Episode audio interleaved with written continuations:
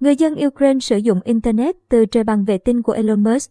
Động thái này diễn ra trong bối cảnh dịch vụ Internet tại Ukraine đang bị gián đoạn bởi những tác động của cuộc xung đột vũ trang giữa Nga và Ukraine.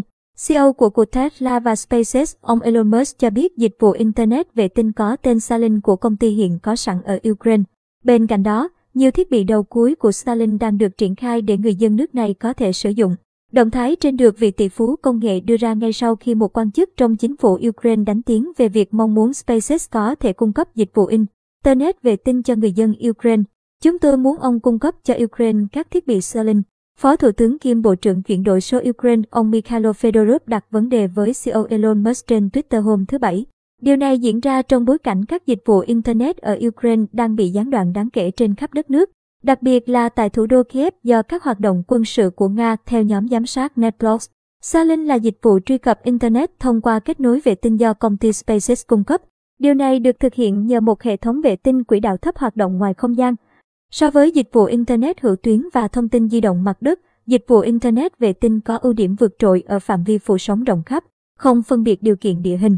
Dịch vụ phù hợp để triển khai Internet tại những khu vực xa xôi, hẻo lánh, cách trở, những nơi mà Internet cáp quang hay kết nối di động không thể chạm đến. Đối với trường hợp của Ukraine, Internet vệ tinh cũng giải quyết được bài toán kết nối Internet của người dân, khi mà các dịch vụ viễn thông tại quốc gia này ít nhiều bị ảnh hưởng bởi tác động của cuộc xung đột quân sự. Để sử dụng dịch vụ của Starlink, người dùng sẽ phải sở hữu một bộ sản phẩm bao gồm chảo vệ tinh Starlink, bộ định tuyến Wi-Fi, nguồn điện, cáp và giá đỡ. Tiếp đó, Họ cần gắn chảo Starlink trên mái nhà hoặc những khu vực trống trải với tầm nhìn quang đảng để nhận tín hiệu từ không gian.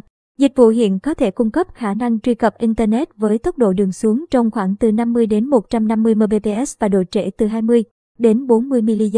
Nhược điểm của dịch vụ Internet vệ tinh là tín hiệu dễ bị gián đoạn, ảnh hưởng bởi vật cản như cây xanh, nhà cao tầng hay trong điều kiện thời tiết xấu. Tham vọng của Starlink là sử dụng 12.000 vệ tinh quỹ đạo thấp để phủ sóng Internet đến mọi ngóc ngách của địa cầu. Tính đến nay, dự án đã đưa tổng cộng hơn 2.000 vệ tinh lên quỹ đạo. Hiện vẫn chưa rõ Elon Musk sẽ hỗ trợ người dân Ukraine bao nhiêu thiết bị đầu cuối để kết nối dịch vụ Internet vệ tinh. Trước đó, sau một vụ phun trào núi lửa gây nên thảm họa sóng thần, tỷ phú này từng tặng đảo quốc Tonga ở Thái Bình Dương 50 thiết bị đầu cuối Starlink để có thể truy cập Internet miễn phí. Tại Việt Nam, một nhà mạng viễn thông từng cho biết đang nghiên cứu triển khai thí điểm dịch vụ Internet vệ tinh bằng chùm vệ tinh quỹ đạo thấp.